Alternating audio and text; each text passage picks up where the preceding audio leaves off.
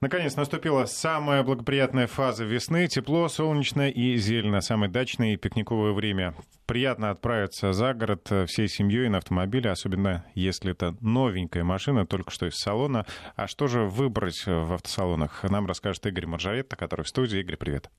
Приветствую всех. Завершаются длинные праздники. Два этапа мы пережили. Э, я надеюсь, что все с удовольствием и без потерь. Э, все в хорошем настроении сегодня возвращаются со своих дачных участков. Кто-то ездил в путешествие, кто-то ездил в гости. Ну, а я просто, поскольку у нас такой сегодня вольготный день, хорошо э, светит солнышко, погода замечательная, и хотел поговорить о темах каких-то таких ну, приятных, во всяких случаях. Рассказать, например, для начала о новинках этой весны, что у нас за последнее время появилось нового интересного в автосалонах, на что стоит обратить внимание, присмотреться, если вы подумаете о покупках э, покупки нового автомобиля. Ведь вообще традиционно весна – это время, когда у нас совершается максимум покупок, причем и на первичном, и на вторичном рынке. Видимо, народ к лету готовится. И как раз апрель-май всегда традиционно у дилеров пик продаж. На этот период приходится, между прочим, почти 40% всех годовых продаж. И по э, итогам апреля-мая можно, в общем, судить, какой будет год в целом. Итак, э, что мы можем сказать о новинках? Довольно много любопытных новинок, причем я в первую очередь буду говорить о новинках э, в таком классе, где, э, ну, в среднем, скажем так. В бюджетном классе новинок в это время не было совсем. Ожидаем в ближайшее время, я в конце скажу, что вот ожидаем очень серьезно одну новинку, потрясающе интересную, от компании Renault. Это новый автомобиль Renault Arcana его еще никто э, в окончательном варианте не видел. Показали его впервые нам на московском автосалоне в прошлом году, в конце августа. И с тех пор э, этот автомобиль покрыт такой завесой тайны. Э, объявили, что 22 мая, да, 22 мая состоится премьера уже серийного автомобиля, и продажи начнутся где-то весной. Но я о нем позже расскажу отдельно, потому что это очень интересный автомобиль, когда сам его увижу и пощупаю. В двух словах, это красота, она все-таки бюджетный класс или средний класс? Э, она относится к бюджетному, верхней части бюджетного класса, скажем так. Это очень красивое купе, но сделано на платформе э, полноприводной. То есть это модное такое направление купе-кроссовер с той же серии, что, например, BMW X6. Только раза в 4 дешевле, чем этот самый BMW X6, потому что стоимость нам обещают где-то, я так предполагаю, от миллиона до полутора миллионов, может быть, чуть побольше. И это довольно большое купе, классу С относится. Еще раз говорю, видел только его на выставке, еще без салона. Салон тогда не показали. Но уже сказали, что будут двигатели 1.6 114 лошадиных сил. И будет интересный новый двигатель, э, полтора литра 150 лошадиных сил, созданный компанией Renault совместно с Мерседесом. Такие двигатели устанавливают на некоторые модели уже Mercedes и Infiniti. Ну вот это я расскажу подробнее, а сейчас о том, что уже можно из нового интересного купить в салонах. Во-первых, например, обязательно, если вы ищете автомобиль, который будет вот выделять вас из потока, посмотрите на автомобиль, который называется Kia Proceed. Это очень любопытная машина, тоже интересная форма кузова, неожиданная. Называется она Shooting Brake. Shooting Brake это не означает стреляющий тормоз, если кто немножко знает английский. Просто брейк э, это название повозки, на которой в XIX веке знатные джентльмены отправлялись на охоту. То есть спереди были такие комфортные места для этих самых джентльменов, а сзади была платформа, куда можно положить ружья, а если повезет, то еще и тушу убитых животных. Так вот, шутинг-брейк — это такой интересный кузов, средний между хэтчбеком и универсалом, но более э, покатый. К этой категории шутинг-брейк, например, относится э, автомобиль Porsche Panamera. Ну вот Kia решил в бюджетном классе выпустить такой автомобиль. Чтобы вот. купить себе парусит и думать.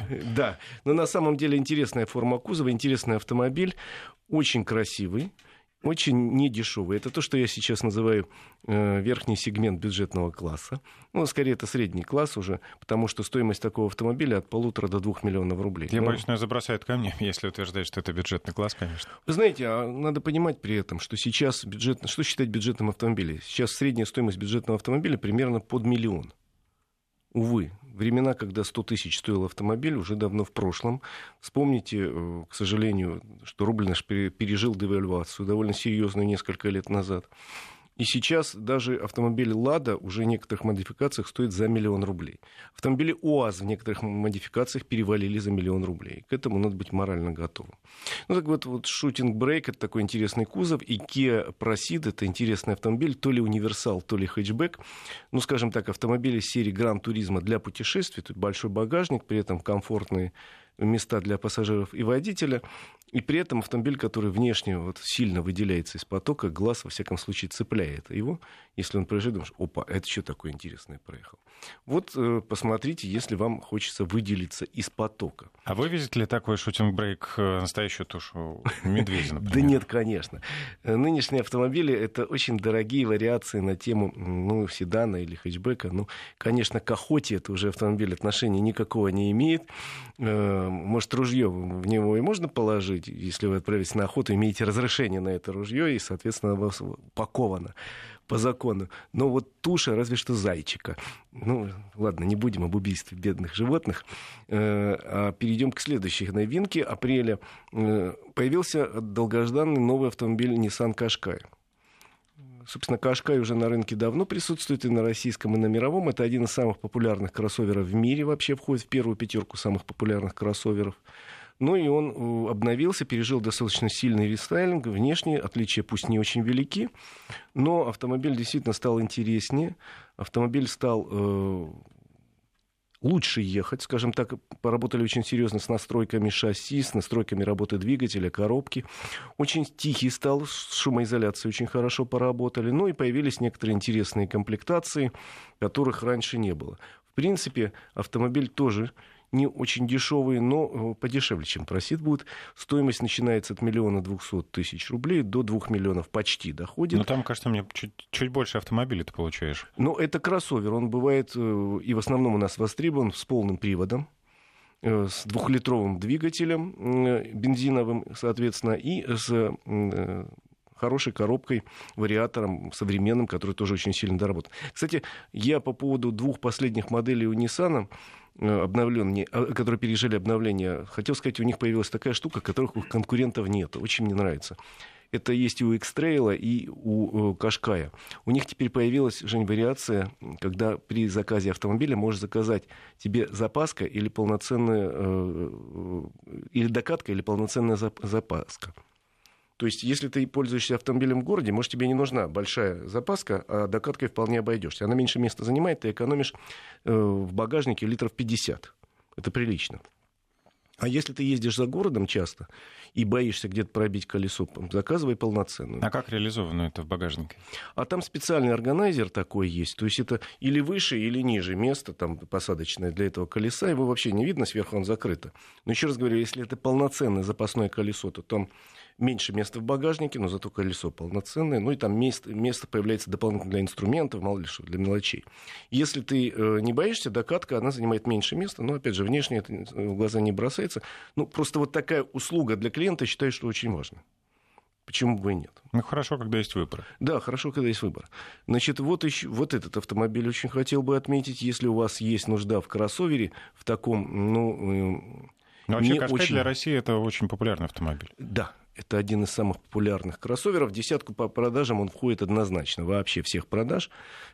И вот теперь обновленный автомобиль, он, э, соответственно, более э, будет ближе к народу, что называется, не по цене, а по каким-то потребительским качествам, потому что автомобиль изменился довольно сильно при внешних небольших изменениях. А мне кажется, или вот э, Nissan очень часто проводит рестайлинг этой модели? Мне кажется, они там... Ну, модель-то очень популярная, да. Она, по-моему, появилась в конце прошлого десятилетия, где-то в девятом году, я точно не помню. И сразу стала бестселлером по всему миру. И они, поскольку машина очень популярна, еще раз говорю, один из самых популярных в мире кроссоверов. Они регулярно проводят какие-то работы по рестайлингу, по работы по доработке двигателей. Это уже нынешнее поколение, уже второе, можно сказать, 2+. Ну и автомобиль э, востребован везде. И в Европе, и в Америке, и у нас тоже. А вот кто сильно поменялся из таких популярных автомобилей на нашем рынке, это Nissan, э, прошу прощения, это Mitsubishi L200. Это самый популярный на нашем рынке пикап иностранного производства. Популярнее его только наш УАЗ Патриот пикап, но он стоит значительно дешевле. Ну, а вот э, нынешнее поколение Mitsubishi L200 стало значительно интереснее внешне. Если вы еще не видели и вам нужен пикап, вы можете отправиться в салон дилеров, посмотреть, как он выглядит. Выглядит он совершенно брутально теперь. Он вот кардинально внешний вид сменил, стал выше. Э, во всех э, категориях. Э, и капот у него выше, и посадочное место такое ощущение, что выше. Сижу далеко, гляжу. Похоже, мне кажется, дизайн стал на Pajero Sport, вот этот обновленный сам последний. Ну, ну это Что-то есть общие черты. Есть общее, но Pajero Sport, видимо, будут еще дорабатываться, потому что это, по сути, автомобили сделаны на одной платформе. И Pajero Sport, и э, Nissan, Mitsubishi L200. Двигатели те же самые, дизель 2,4 литра, 150 э, или 180 лошадиных сил, коробка или шестиступенчатая механика или шестиступенчатый автомат. Ну и, соответственно, потрясающая система полного привода от компании Mitsubishi, которая позволяет на этом автомобиле ехать как можно максимально далеко. Тем более, что клиренс увеличился до 220 миллиметров. Это, в общем, очень хорошо. Ну и он такой мужественный, он такой достаточно комфортный в салоне, хотя мое отношение к пикапам очень своеобразное. Я ездил на пикапе около полутора лет, у меня был служебный пикап, и понял, что, в общем, эта машина вещь в себе. Вот как это загружать, например, продукты в открытый кузов? Очень неудобно. Очень неудобно, а даже после того, как мне поставили крышку на этот открытый кузов, все равно не очень удобно, потому что места в салоне для багажа нету, надо его класть э, однозначно в багажник, вот этот самый кузов. А там надо разработать, если постоянно ездишь, какую-то систему крепления. Иначе этот груз шастает по кузову вперед-назад. Это твои вещи. Ну и длинномеры, получается, тоже особо не перевезешь. А длинномеры особо короткий. не перевезешь. Я бы в этой ситуации, поездив довольно много на пикапе, сказал бы, что для себя я выбрал бы скорее полноценный внедорожник или кроссовер, куда больше можно вместить и вещей, и длинномеров, и там есть полноценный багажник. Но пикап — это не э, средство передвижения для фермера, как изначально задумывалось. На сегодняшний день во всем мире пикап — это статусный такой автомобиль. Это даже не альтернатива обычному внедорожнику, это способ вы выделиться из потока внедорожников и сказать, что а я вот, вот такой, и автомобиль покупаю для э, преодоления, например, каких-то препятствий или себя самого. Игорь, а что у нас сейчас э, с запретом въезда в пикапов, да, по-моему, был, существовал запрет Существует на сегодняшний день ограничение по въезду пикапов в центр, э, как и других грузовиков, если грузоподъемность кузова более одной тонны. Э, одно время у нас многие компании говорили, что вот, пытались подчеркнуть, что у нас очень хорошая грузоподъемность, мы там, типа, можем и полторы тонны вывести, а потом выяснилось, что на эти автомобили есть ограничения. И сейчас все, как правило, говорят, что нет, у нас кузов, он чисто такой для красоты. И грузоподъемность у всех пикапов, которые продаются, не превышает 850 э, килограмм. Так что если вы покупаете сейчас пикап, никаких проблем с съездом в центр города нет. Просто надо понимать, что это автомобиль скорее статусный, чем утилитарный. Вряд ли вы будете на нем наносить шлакоблоки там, при строительстве дачи. Больно он красивый, да и стоит он недешево, потому что, например, тот же самый L200 Mitsubishi при всей своей красоте, при всех своих э, замечательных качествах, внедорожности, он стоит ой-ой-ой. Стоимость автомобилей э, начинается от 2 миллионов рублей и э, заканчивается 2 миллиона 700 тысяч рублей. Понятно? Все понятно. Давай, давай рассмотрим другие, дру, другие новинки. Из других новинок можно сказать, что у нас э, из совсем бюджетного класса пока э, ничего интересного нет, за исключением того, что в продаже появился автомобиль Lada Largus битопливный. Начали продавать, и это интересное предложение, если вы покупаете Largus э, автомобиль как коммерческий, потому что э, некая разница в цене, а такой автомобиль э, битопливный стоит от 700 до 800 э, с небольшим тысяч рублей, Ларгус, э, отобьется вот эта разница в цене в 100 тысяч, если вы действительно проезжаете там 50 не менее тысяч километров в год. Зато есть возможность, заправив газом автомобиль, проехать на газе дробь бензине, потому что бензиновая часть остается, проехать больше тысячи километров на одной заправке. Это очень интересное предложение, если вы очень много ездите. Если вам автомобиль нужен только для поездок на работу или на дачу, которая расположена рядышком, это, конечно, дорогое удовольствие, ну, не окупится. А если для коммерческих целей, то это очень любопытная идея, и, в общем, в этом случае наши производители все идут на встречу э, покупателям, и ГАЗ давно выпускает автомобили на газу, и вот э, УАЗ готовит такие автомобили, и теперь есть такие автомобили в линейке э, Волжского автозавода. Из бюджетных новинок в ближайший месяц, полтора ждем новостей от АвтоВАЗа, потому что я думаю, что где-то вот-вот в ближайшие дни нам официально представят последнюю модель из линейки э, Гранта, потому что у нас в линейке Гранта есть сегодня седан, есть хэтчбэк, есть лифтбэк, э, и вот не хватает э, модели Гранта Универсал Кросс. Вот эту модель, видимо, нам покажут в ближайшее время. Про цену пока ничего не могу сказать. Э, про внешний вид могу сказать, что он наверняка будет хороший и брутальный. И это, наверное, будет самый доступный автомобиль с приставкой «Кросс» он, что, что это такое вообще приставка кросс? Это модная такая тенденция, ну, скорее это в маркетинге, чем в, в автомобиле стране. Да? да, это подвеска чуть выше, чем у обычного автомобиля. Это э, специальные пластиковые панели, которые закрывают днище и боковины кузова, чтобы автомобиль во-первых, производил вид такой брутальный, мужественный, а во-вторых, можно было поехать, условно говоря, по траве не кошеной, не что поцарапаешь там дорогие кузовные детали, вот этот пластик не окрашенный черный спасет. Ну и какие-то еще элементы, возможно, в салоне, такие подчеркивающие псевдовнедорожный характер, хотя надо понимать при этом, что эта машина скорее производит впечатление внедорожника, чем является, поскольку никакого полного привода у этого автомобиля нет и быть не может, платформа не позволяет, э, никаких специальных внедорожных примочек нету, потому что ну, есть какие-то системы блокировочки такие, которые можно быть в более дорогих машинах. Тут этого, видимо, не будет. Но все-таки, если вы э, выбираете автомобиль вот такой еще, чтобы выделиться, Э, можете посмотреть на автомобиль с приставочкой «Кросс». Ну вот у Рено серия СТП, да, она да. пользуется спросом же. Пользуется. Вот если брать, э, условно говоря, автомобили Sandero и Sandero Stepway, то там продажи приходится, там, условно говоря, 10 на 90 процентов. В основном все-таки люди выбирают не просто Sandero, а Sandero Stepway, который чуть повыше, с этим обвесом и более грозный вид.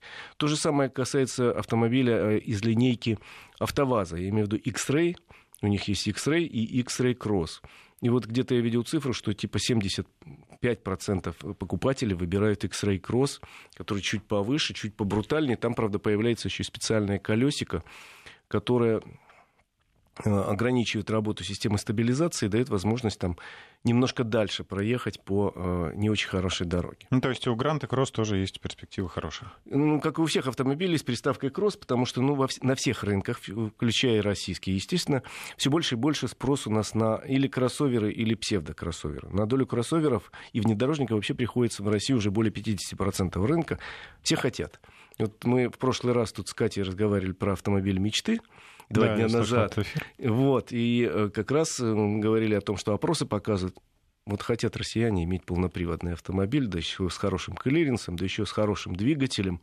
Ну, э, понятное желание, даже не то, что у нас дороги плохие, дороги у нас разные, есть и хорошие. И, кстати, большинство людей, которые покупают автомобили с полным приводом, они же дороже, э, живут в городах, и у них-то с дорогами более-менее все нормально. Ну, всегда у нас в России зимой бывают мощные снегопады. Ну, вот, вот совершенно верно. Скорее тут возможность э, в какой-то не, не, не самый приятный сезон, там осенью, весной, когда грязь не, во многих местах непролазна, и зимой, когда снегопады мощные периодически обрушиваются даже на центральную в России, полный привод становится, в общем, даже нежелательным, а необходимым таким моментом при покупке автомобиля. Ну, реально хочется уехать там, допустим, от дома и приехать на дачу, и наоборот. Но всегда основополагающий фактор при покупке машины это, скорее всего, э, сколько денег в кошельке. Да, цена, конечно, играет роль, но, однако, все-таки наши сограждане, если посмотреть по опросам, посмотреть по э, действительно покупкам, все-таки достаточно много э, сейчас внимания уделяют не только цене. То есть, если там 10 лет назад спрашивали, а вот что для вас определяющее, говорили однозначно цена, то теперь говорят нет, там безопасность, комфорт, э, соотношение цена-качество, э, надежность и так далее. А цена уже занимает, там, скажем, третье место. Да, конечно, очень важную роль играет, но все-таки, смотри, вот если э, глянуть на продажи автомобилей Лада, Волжского автозавода, у нас есть Гранта, она самая дешевая. цена начинается от 420 тысяч рублей. И есть Веста, более дорогая. Цена там стартует от 600 там, чем-то тысяч рублей. И средняя цена э, гранты там, около 600 тысяч рублей, реально, который покупает, а Веста уже 800 даже с копейками. Так вот, э, ну, по итогам мая, похоже, немножко сдвинется э, маятник, но до этого, по итогам э, там, марта, апреля, у нас на первом месте по продажам была именно Веста, более дорогая, но э, более комфортабельная, интересная по дизайну, интересная по салону, по своим каким-то ну, техническим характеристикам. Новенький модный автомобиль. Да, то есть э, люди все-таки говорили, да, вот есть такой вариант, есть. Разница там в 200 тысяч. Ну, Игорь, предлагаю ненадолго прерваться. У нас э, реклама и новости, а затем вернемся. Автодетали. Автодетали с Игорем Маржаретто. Ну что ж, на хорошей машине, на плохой или на новой или подержанной, ездим мы по одним дорогам и стоим в одних пробках, а подставить, видимо, придется или искать пути объезда. А, ремонт дорог начался, сезон, а, дорожники меняют асфальт, э, кое-где наносят новую разметку, поэтому будьте внимательны и осторожны. А Игорь Маржаретта нам сейчас расскажет, где надо быть осторожными. Э, да, вот у нас были длинные выходные, еще раз возвращаюсь, и опыт этих длинных выходных показал, что у нас есть несколько мест таких потенциально очень опасных для возникновения пробок, э, связано это с ремонтными работами. Я в одной такой уже рассказывал, простоял три часа 1 э, мая. Ну, 1 мая, наверное, стояли все. Да, Везде. рано утром, но это конкретное место, это грани... трасса М10 Россия, Ленинградка. Это граница Московской и Тверской области, там путепровод, а перед ним маленькая-маленькая речка Дойбица. Я про ее существование знать не знал, теперь знаю, потому что там дорогу сузили до одной полосы в каждую сторону. И, соответственно, 1 мая пробка была по максимуму 18 километров из-за этого. Сейчас я посмотрел, пробка небольшая, но боюсь, что к концу дня, когда большой поток поедет э, по домам, пробка может там возникнуть, имейте в виду, выбирайте, посмотрите внимательно и выбирайте варианты объезда, они есть. Или через Дмитровское шоссе, или через э, Новую Ригу. Э, если сегодня не будет пробки, это будет счастье. Первого числа была ужасная пробка. Значит, второе место, которое я уже говорил, очень э, такое серьезное, это еще один мост на трассе М4 Дон, на самой нашей оживленной трассе мост э, в районе Каменск-Шахтинска, мост через реку Северский Донец.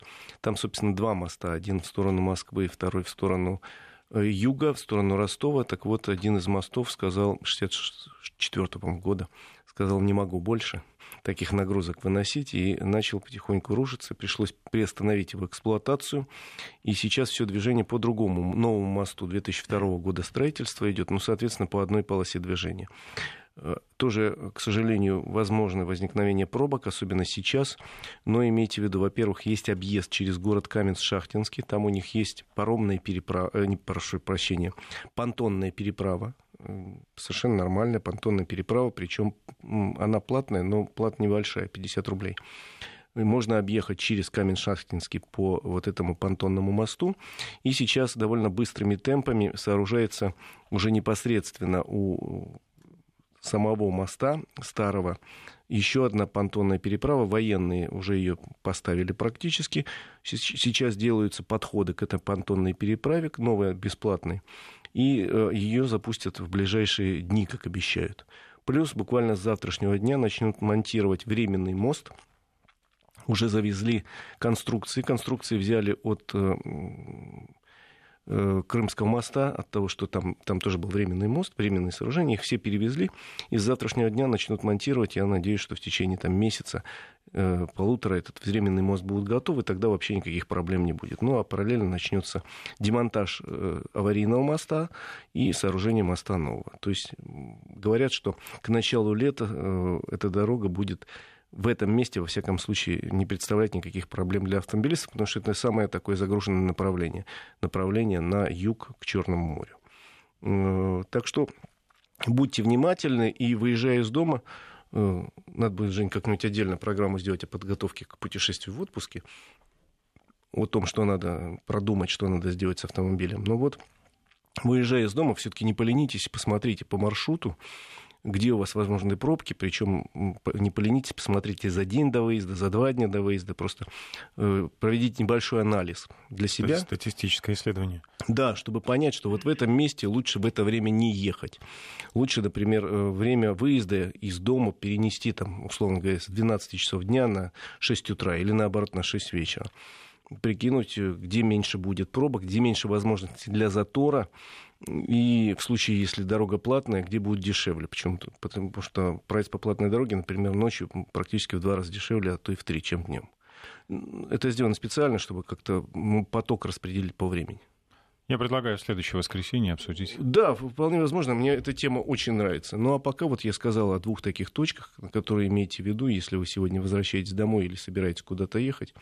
Э, будьте морально готовы и заранее э, для себя рассчитайте варианты объезда, если там случается э, серьезный затор. Ну, хочется отметить, что сейчас пробки уже начались, и Киевское шоссе кое-где стоит, пока еще далеко от Москвы, Новая Рига в сторону Москвы тоже подстаивает, и вот на Ярославском шоссе в районе Пушкина большая достаточно пробка. Ну и на Ленинградском шоссе э, у Москвы, начиная от Сходни до практически Московской кольцевой, тоже серьезная пробка. Возвращаются люди уже, видимо, после э, длинных выходных. Возвращаются не спеша, поэтому аккуратненько. Аккуратненько. Потихоньку. Ну что ж, э, далее мы переходим к следующей теме. Тема уже менее приятная, чем все вышеперечисленное. Угон авто. Что делать, если случилось? А, почему это происходит? Что угоняют? Обо всем этом поговорим. Да, э, опубликованы первые данные по поводу угонов в прошлом 2018 году, и эти данные, с одной стороны, очень неплохие, потому что количество угонов сократилось да и сразу на 20%. Это очень хорошо, но все равно это приятная часть. Неприятная, почти 22 тысячи автомобилей все-таки лишились э, своих хозяев и уехали в неизвестном направлении.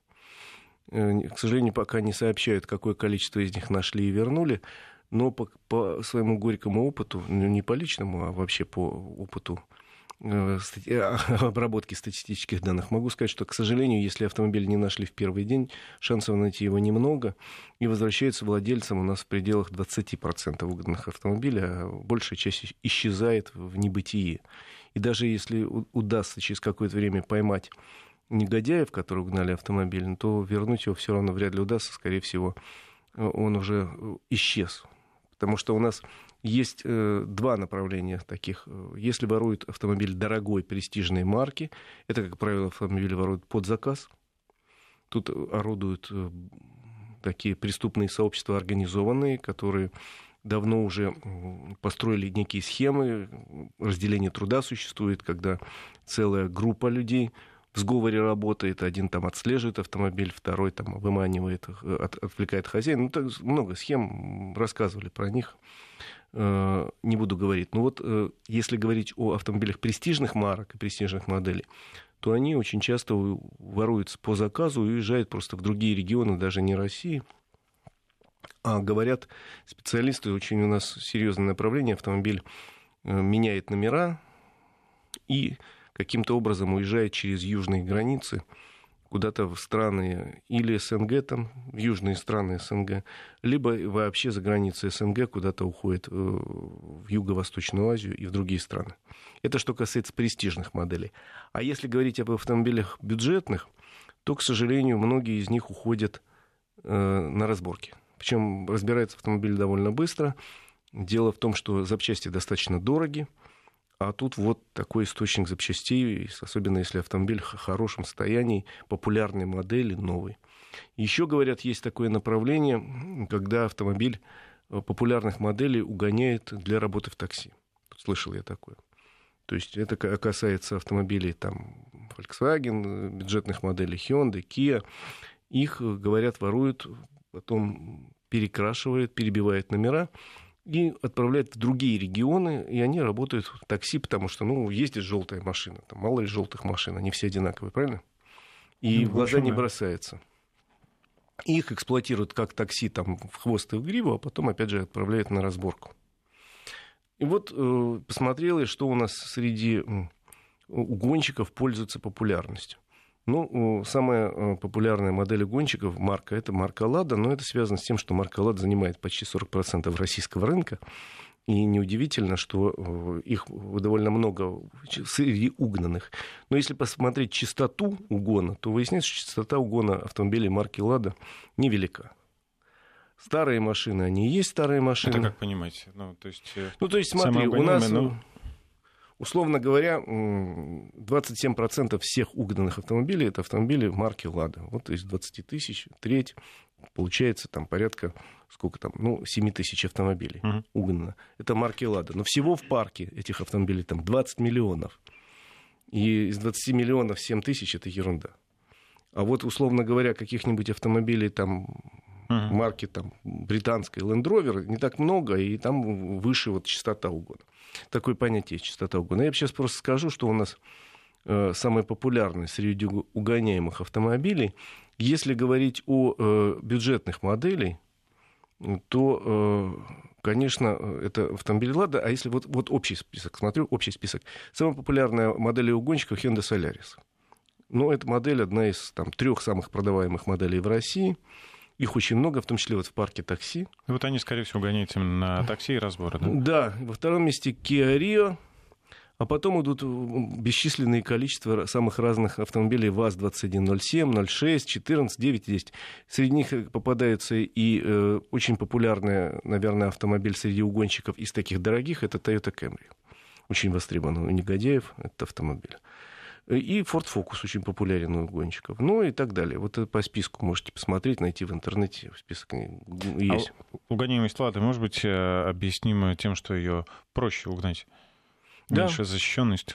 Да, потому что человек, как правило, э, думает, что у него автомобиль недорогой, ну, ну что я буду ставить суперсистему на него. Понятно, что надо понимать, что чем дешевле автомобиль, тем проще там система защитная.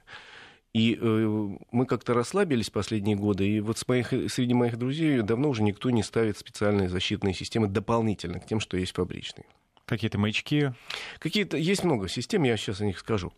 Так, если говорим о самых э, популярных машинах э, премиальных, то у нас на первом месте по количеству угонов Lexus э, модели LX – это разновидность вот той самой Toyota, о которой ты так мечтал. Седан. Э, э, а, это э, автомобиль сделан на платформе, собственно, Land Cruiser. Потом идет Mercedes-Benz E-класса, BMW 5 серии iX5, Lexus RX и так далее. В общем, в зоне на сегодняшний день, в зоне риска оказываются практически все автомобили. Еще раз говорю, несмотря на то, что у нас количество угонов сокращается, но вот нету такой модели, которой бы вот хоть одной не, не угнали. Тут все, что хочешь, неважно, что у тебя. Вон Лада Приора седан, вроде автомобиль давно не выпускается. А в списке угона занимает почетное примерно там 15 место. Ну, потому что их много. Или там Рено Логан, ну, еще тоже вроде ну, модель ну, совсем не престижная да, надежная, да, такая. Кому-то тоже нужен простой, надежный автомобиль. Но... Ну, моего коллеги угнали несколько лет назад Рено Сандера Степвей, причем не новый, а машине было года три, от дома увели, он был просто потрясен, не нашли. У нас была однажды новость, э, когда молодой человек в подпитии возвращался откуда-то, замерз и решил вот угнать машину погреться. Так что случаи бывают разные, не обязательно с целью наживы, так сказать. Да, ну и теперь, собственно, пару советов. Дело в том, что, смотрите, какой бы у вас ни был автомобиль, он дешевый или дорогой, все-таки надо какие-то вещи помнить. И не хочется лишиться никакого автомобиля. Обидно, если у вас украдут автомобиль за 10 миллионов. Но, уверяю, обида, когда у вас угоняет автомобиль за 200 тысяч, ничуть не меньше.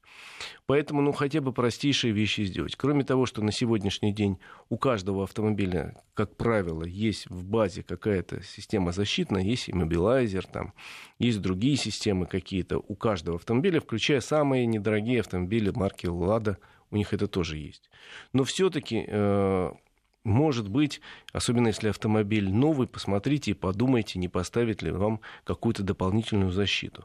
Если это автомобиль дорогой, там страховая компания заставит поставить на новый дорогой автомобиль там, или систему спутниковой сигнализации, или систему другую, какие-то маячки поставить. Ну, э, вы можете такие же маячки поставить и недорогой, на недорогой автомобиль Впрочем, сойдет даже вот старый телефон, там, вот, который там, у вас 15 лет в столе валяется ненужный, может быть, его зарядить с ненужной сим-картой и положить в какое-то потайное место в машине, Просто не забывайте иногда подзаряжать. И он будет издавать сигналы, по этому сигналу автомобиль можно будет отследить.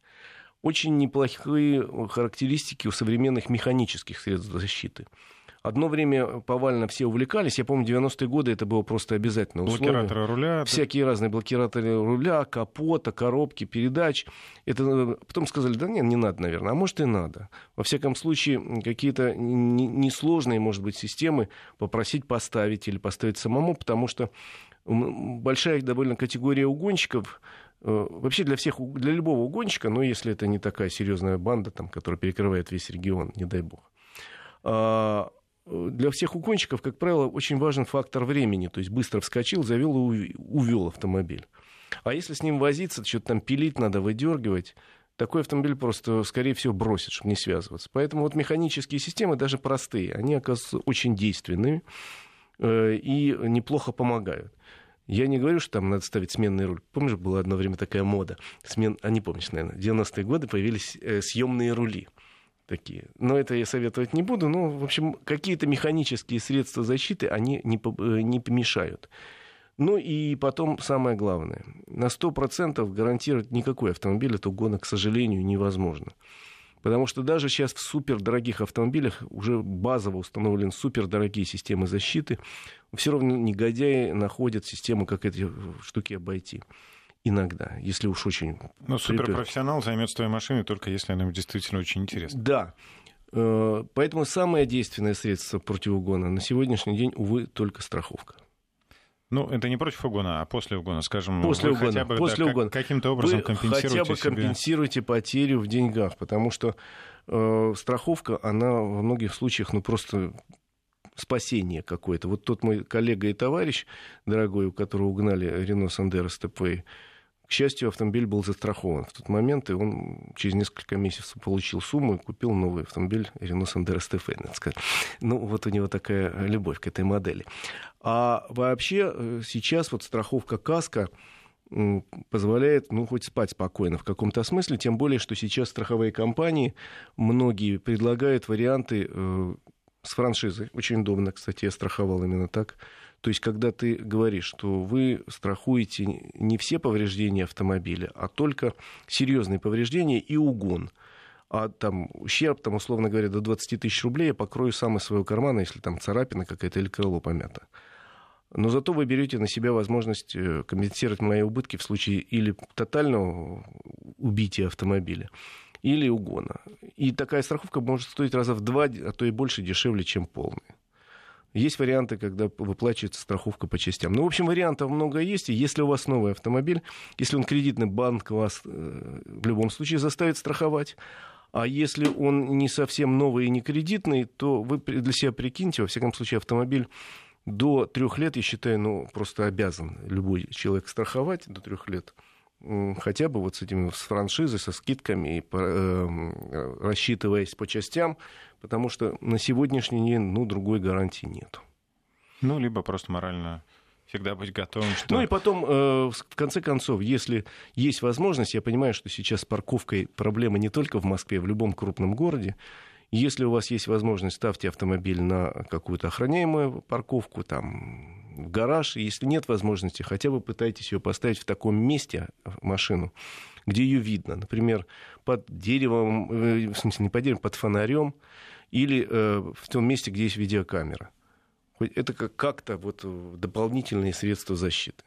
Э, хорошо, такой вопрос. Если я вношу какие-то серьезные конструктивные изменения в свою машину именно для охраны, какие-то запорные замки, что-то еще, мне нужно будет как-то это регистрировать. Это я так плавно подвожу к следующему а. вопросу, э, к закону о изменениях конструкции автомобиля. Закона такого нет, пока есть только распоряжение правительства, под которое есть э, проект приказа МВД, регламента.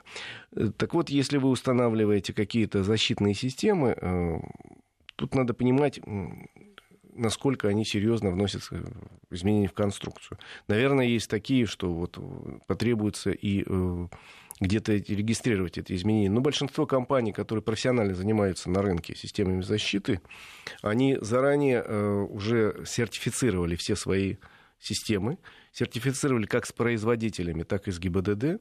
Э, и, соответственно, они уже выдают документ, который достаточно основания для того, чтобы не надо никуда идти. Вам поставили, и все. Если же это какой-то умелец дядя Вася, который там э, распилит какую-то заднюю ось, условно говоря, и тут я ничего не могу сказать. Тут, наверное, придется регистрировать и в ГАИ.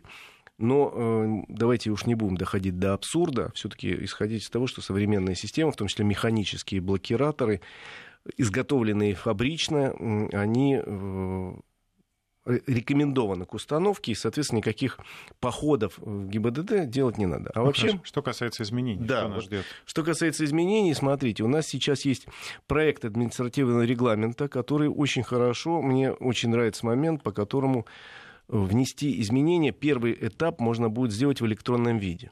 То есть, если вы считаете, что вы, ну, вы согласны там, или вы хотите внести какие-то изменения в конструкцию автомобиля, вы э, первоначально документы на эти изменения оформляете через сайт госуслуги и в течение э, суток там трех рабочих дней, в некоторых случаях одного рабочего дня вам должны дать ответ, и уже дальше вы отправляетесь в мастерскую с этим ответом и, соответственно, вносите эти изменения, а потом идете в ГИБДД.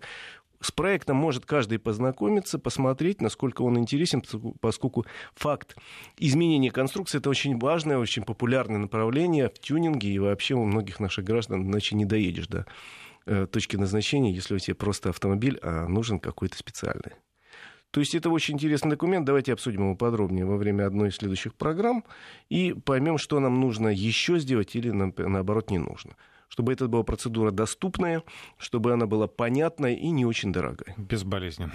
Согласен. Что, в общем, равно недорогой. Спасибо, Игорь Маржарет. Э, на этом сегодня все. До новых встреч. Желаем поскорее всем добраться домой, кто возвращается в город э, со своих дач. Вот-вот, хорошей дороги всем. Автодетали